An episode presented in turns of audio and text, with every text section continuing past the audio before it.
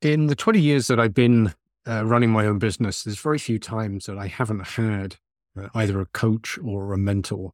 And I hope that's the same with you and your real estate investing business because the benefit of having a good coach or mentor is multiplies the opportunities and the success that you're going to have in your business. But of course, it's a case of finding the right coach or the right mentor. And I can't say that I've always had that. Uh, and it's difficult to understand what makes a good coach or mentor. But when you come across somebody with over 50 years experience, you're going to sit up and take a little bit more notice. And my special guest this week is Joe Bodek. Joe boasts an extensive career in real estate that actually spans over five decades. He started in real estate in 1971. He's got a renowned expertise around creative real estate solutions, and he has a particular focus on the role of what he calls a transaction engineer. And Joe, had, we have an interesting conversation around the myths of real estate investors and coaches in terms of mentors and coaches, and kind of a general good discussion around how to leverage somebody's experience, what you can learn from people, and the kind of people that you should be looking for as a coach or a mentor. So I think you're going to enjoy the episode and uh, enjoy. Have a fantastic day. Welcome to the Real Estate Investor Content Marketing Podcast, where we help you build a private following of investors to finance your next real estate investment project. We're here to show you how to create content that people can't ignore and that turns your real estate investing business into a standout success. In each episode, we'll explore the secrets of content marketing for real estate investors. We'll chat with smart people, give you useful tips, and share success stories from others who've mastered content marketing in their real estate investing businesses. We'll cover topics like writing articles, blog posts, ebooks, video, podcasts, email, marketing, online education, social media, graphics and images, and of course, AI. If it's content, we'll have the experts and the insights you'll need. Whether you're learning to tell compelling stories, figuring out social media, or growing your real estate investing business through content, you're in the right place. And now, on with the show. Joe, thank you for uh, joining us today. Probably a good place to start, I think, is for you to, to, kind of tell us you know, what you see as the difference between a coach and a mentor. Because I think that for a lot of people, that phrase or those things get crossed over sometimes, but I think there's a distinct difference, probably, isn't there? Well, actually, I don't see too much of a difference. Mentor kind of associates itself with retired guys that come back to schools to help the kids for free, or, you know, maybe an uncle is mentoring his nephew, or, you know, and, and that uh, that was always mentor to me, that kind of thing. But mentor coach is also, I think, in a professional vein, kind of the same thing. I mean, you're a mentor and a coach to me in when you're in a professional situation. To me, they're the same. I don't distinguish any difference between them.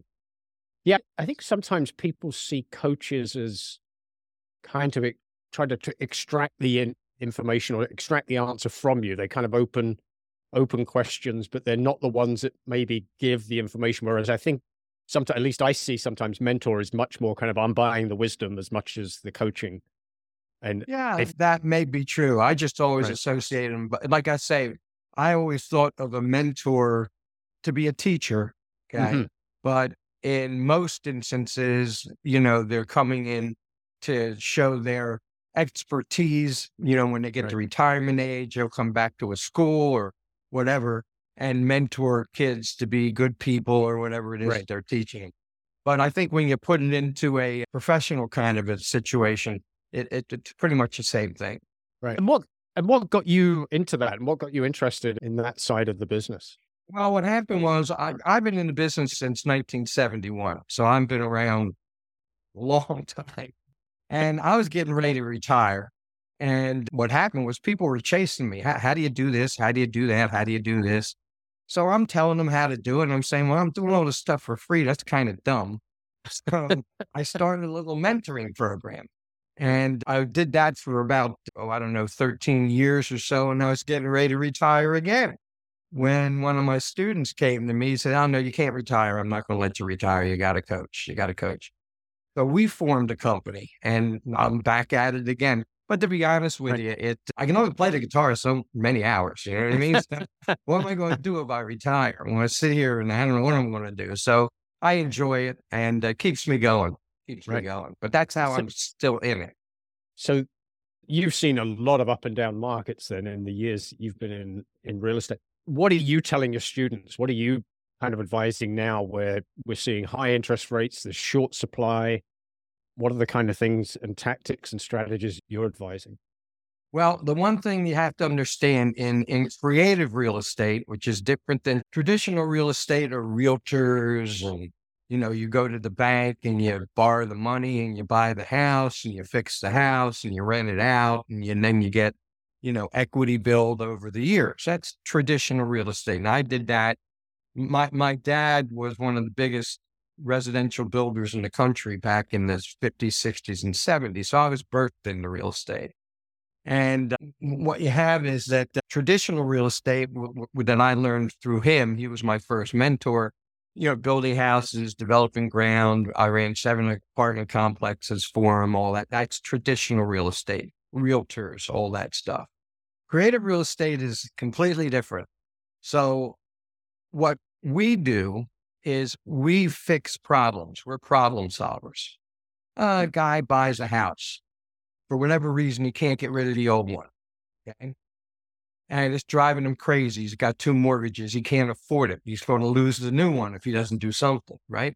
Well, we'll come in and we'll do a lease option or a subject to or a fix and flip or owner financing or whatever the situation calls for, basically making him the buyer. We don't go to buyers. We make the owner the buyer. Okay.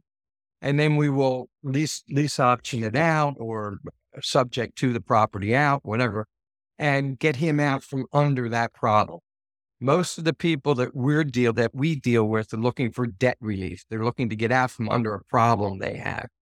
So that what I tell my students is that there's always, no matter what the market, up or down, seller's market, buyer's market, doesn't matter. There's always somebody out there that's screwed up and they got a problem that needs to be fixed.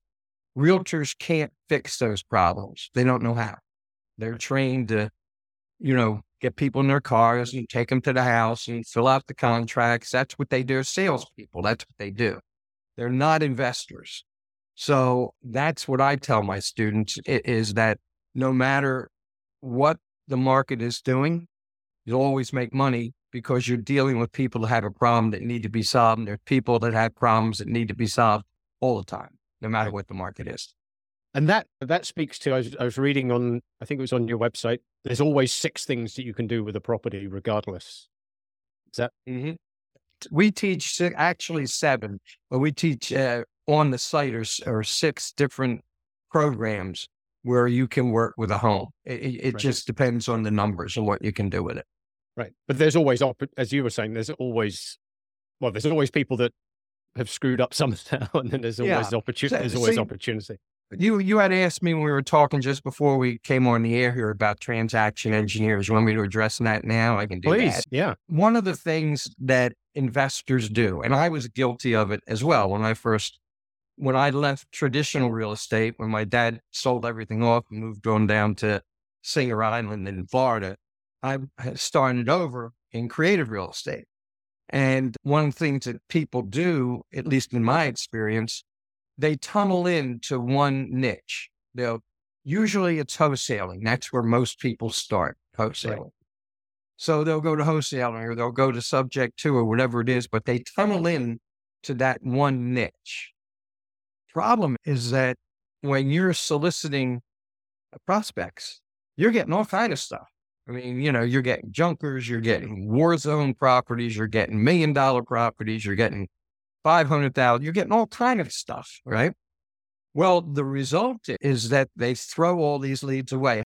These are lead sheets that I have my students fill out on a property information. You get the property information. Now that this went over a good period of time, this is a while ago. Okay. This isn't recent. This is, oh God, it got to be 10, 15 years ago, at least, if not more. But at any rate, you can see the pile here. These are all Right. real. You can see they're built out. Okay. They're all real. I'm not giving you a crop. These are all deal uh, leads that came to me that I couldn't work with. Okay, because I was a one trick pony. Right? Uh, okay. What I did was whatever I needed when a deal came, I didn't know how to do. I went and found somebody to show me. I, I went to a coach and teach me how to do this. I paid him to do it, and he taught me. And the result, for example, was out of this big pie. All right, there's a, about 84 in here that I could go back and renegotiate because I now knew how to do different things. Okay. And the result was back in those days, I think the average was about $8,000 a shot. So you can do the math on that. But and it didn't happen in one day. It, you know, took a couple of years. Okay. Right. But the point is, is that what we teach people is to stop throwing this stuff in the trash, mm-hmm. learn how to deal with it. Okay. Now you're not going to get every one, obviously, because I didn't get these. Okay. But I did get these. And this would have gone in the trash if I didn't become a transaction engineer. So what we teach people is to become a real estate transaction engineer know as many niches as you can. We make our programs custom to what what they want to learn. Okay, what their needs are. They want to learn three programs, we'll teach them three. You know, if they want to learn all six, we'll teach them all six. But the point is, it makes absolutely no sense to do all this hard work, get all these things, and throw them in the trash, which is where they were, where they would go. Okay. So that's the meaning of a real estate transaction engineer. And most coaches teach one thing, that's all they teach, which is fine. I don't have a problem with that. But the the thing is if you're in the real world, you're going to, you know, this property might lend itself for a subject to. This property might be a great wholesale lease option or a sandwich lease option. This one would be an owner, a, uh, a type of owner financing. Well, if you don't know how to do that, you're just throwing them in trash. Doesn't make any sense. So that's why we teach them to become a transaction engineer. Right. And what are the mistakes people do when they go down that route? The students, if they're not successful, what stops them from being successful? And what stops a student from being successful out in the real world? Mm-hmm. Fear. They're afraid. Okay. There's things you have to do that are very easy. One one of the big ones is no. Uh, most people that come into this business are coming from a nine to five job of some sort. Okay. And they're fed up and they want to go have their own business and so forth. Well, they don't hear no a lot when you're working for the boss. You know, go do your thing and give me the paperwork and go home and come back in tomorrow and do your thing again. They're not told no all the time. The fear of failure and the fear of no are the two biggest things I have found that holds people back they don't realize that the, the client or the prospect is not saying no to them. They don't even know that. It's not like they don't like them and they're saying no. They, they don't even know them. They're just talking to them for the first time usually. And they're just say, saying no to the offer. Okay. Well, people take it personally and say, oh, this guy's saying no. And the majority of the answers you're going to get are going to be no's. Okay. Because we work with about 10% of the market. 90% go to realtors or sell the house themselves.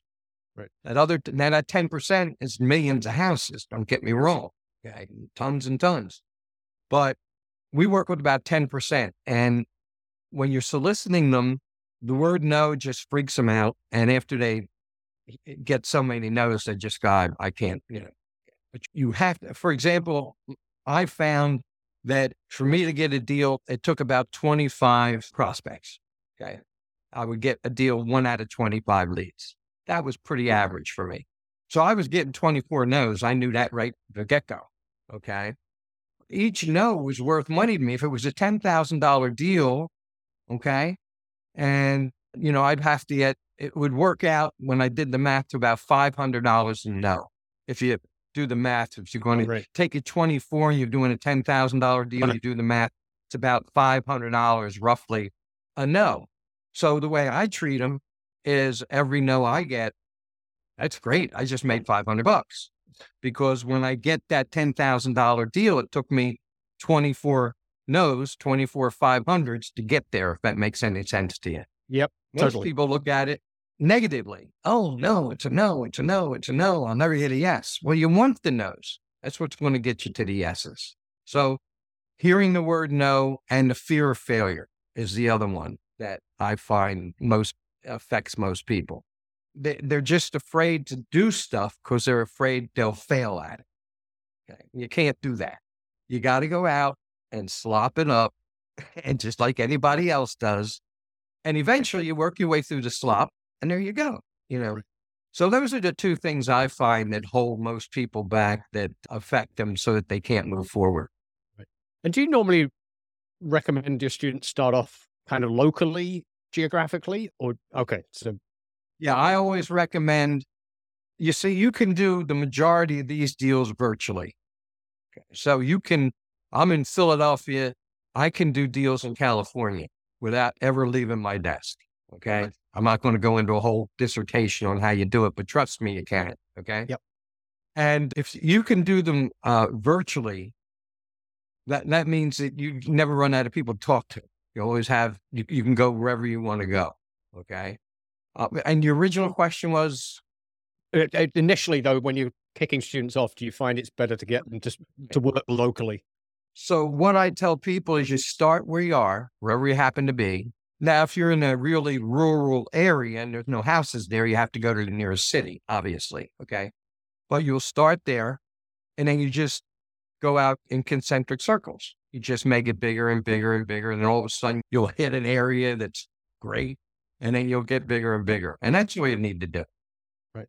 And when should somebody think about working with a coach or a mentor? Right from the get go. That's my opinion. Okay. That's what I did. I had to though, because I was coming from traditional real estate. Right. Okay. That was my schooling.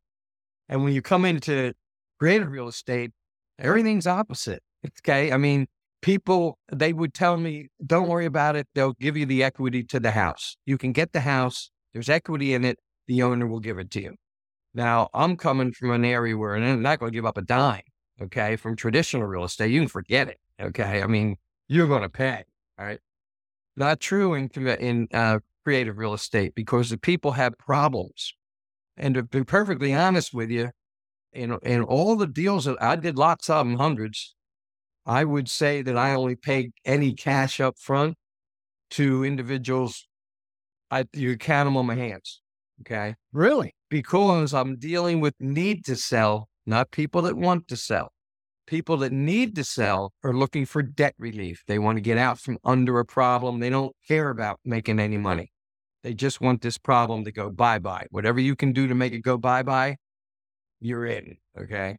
So, you know, I rarely gave, uh, uh, most I ever gave really was moving money just to get them out of the house. So they would go and I could do what I had to do, you know? Right. Right. And what are, what are you seeing with technology? Obviously, you know, we probably can't have a conversation nowadays without mentioning AI, but how much of the role and the engineer role is now being able to leverage technology and because you, you, were saying working remotely is a perfect example. Yeah, well, they, yeah, I'm not real big on AI. I like to do my own stuff personally. I don't see anything wrong with AI. I don't know that you need it for anything to be perfect, unless you can't write, you know, sales you know, if you can't, fine, use AI. I mean, there's people who come into business that are not great writers. So I can understand they could use that. As far as numbers and all that kind of, I wouldn't trust it. I do it in my head. I'm old school. What can I tell you? But I'm not saying it's bad. I'm just saying I prefer to get a calculator and make sure I know what I'm doing. okay. And what what would be the recommendation somebody's thinking about? Well, say for example, we've got listeners you know, we have a lot of listeners here in Canada and they're thinking of coming into the US market. What would be the first kind of two or three things that you'd recommend they do? I don't see your market all that much different than our market, to be honest with you. If you're going to come down here, you probably do the same type of marketing you're doing up there. I don't think we all speak English. We're pretty much the same people, okay? You know, right. except you're a whole lot nicer than we are. So I would say if you're going to come in here, you do your marketing. Other than that, there's not really. I mean, I wish I could think of different something that's different. Uh, the, the only thing that might be different are some of the contracts and laws Right. that, that we operate under. Now that you, you're going to have to find out, you know, on your own. And that's just Right. checking it out, which you can Right, do on the internet. Right. Yeah. And and a, another good reason why you should, you know, a coach or a mentor would help kind of I, short, I, look, shortcut for that. So Yeah. I I had to learn a different methodology from what I knew because, as I say, I came through traditional real estate. Now I'm in creative. It's completely different. mhm. And they were telling me, as I said, they'll give you the equity to, your- to the house. And I thought they were all out of their minds. I really thought they were crazy. They do. Okay. They actually do. The first deal that I ever did, the lady gave me almost $30,000 in equity because she had such a big problem with this other house that she had bought. She just had to get rid of this thing. I mean, like Right. Really fast, or she was going down the tubes. She didn't care. She just said, take the house, take what the, I think it was like 20 some odd thousand dollars of equity in it. She, just take the house, just go. It's exactly what she told me. Take the house, please. I'll never forget that.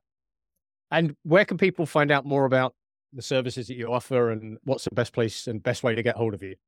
Well, the best, you can get my email, which would be J, the letter J, Bodek, B O D E K, the number one at gmail.com. And if you want to check out our programs, because I have another partner, as I said, used to be one of my students at executivementoring1.com. Okay. That's Wonderful. executivementoring1.com. That'll take you to our website. And that's the number one versus O N E. The number one. Yeah, one. Right. Just number one. And if you're interested in, in mentoring of any kind, that's what we have there. So you can check it out.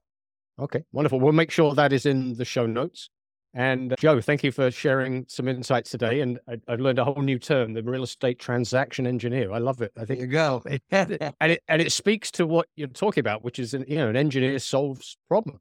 That's what we do. That's the big difference that people have to understand. If you're coming into creative real estate, you got to get your realtor brain put away somewhere because that's not what we do. We come in and go, What's your problem? Here's how we can solve it. You want us to do it? Great, let's do it. That's really how it works. Right. Wonderful. Well, again, thank you, and have yourself a fantastic day.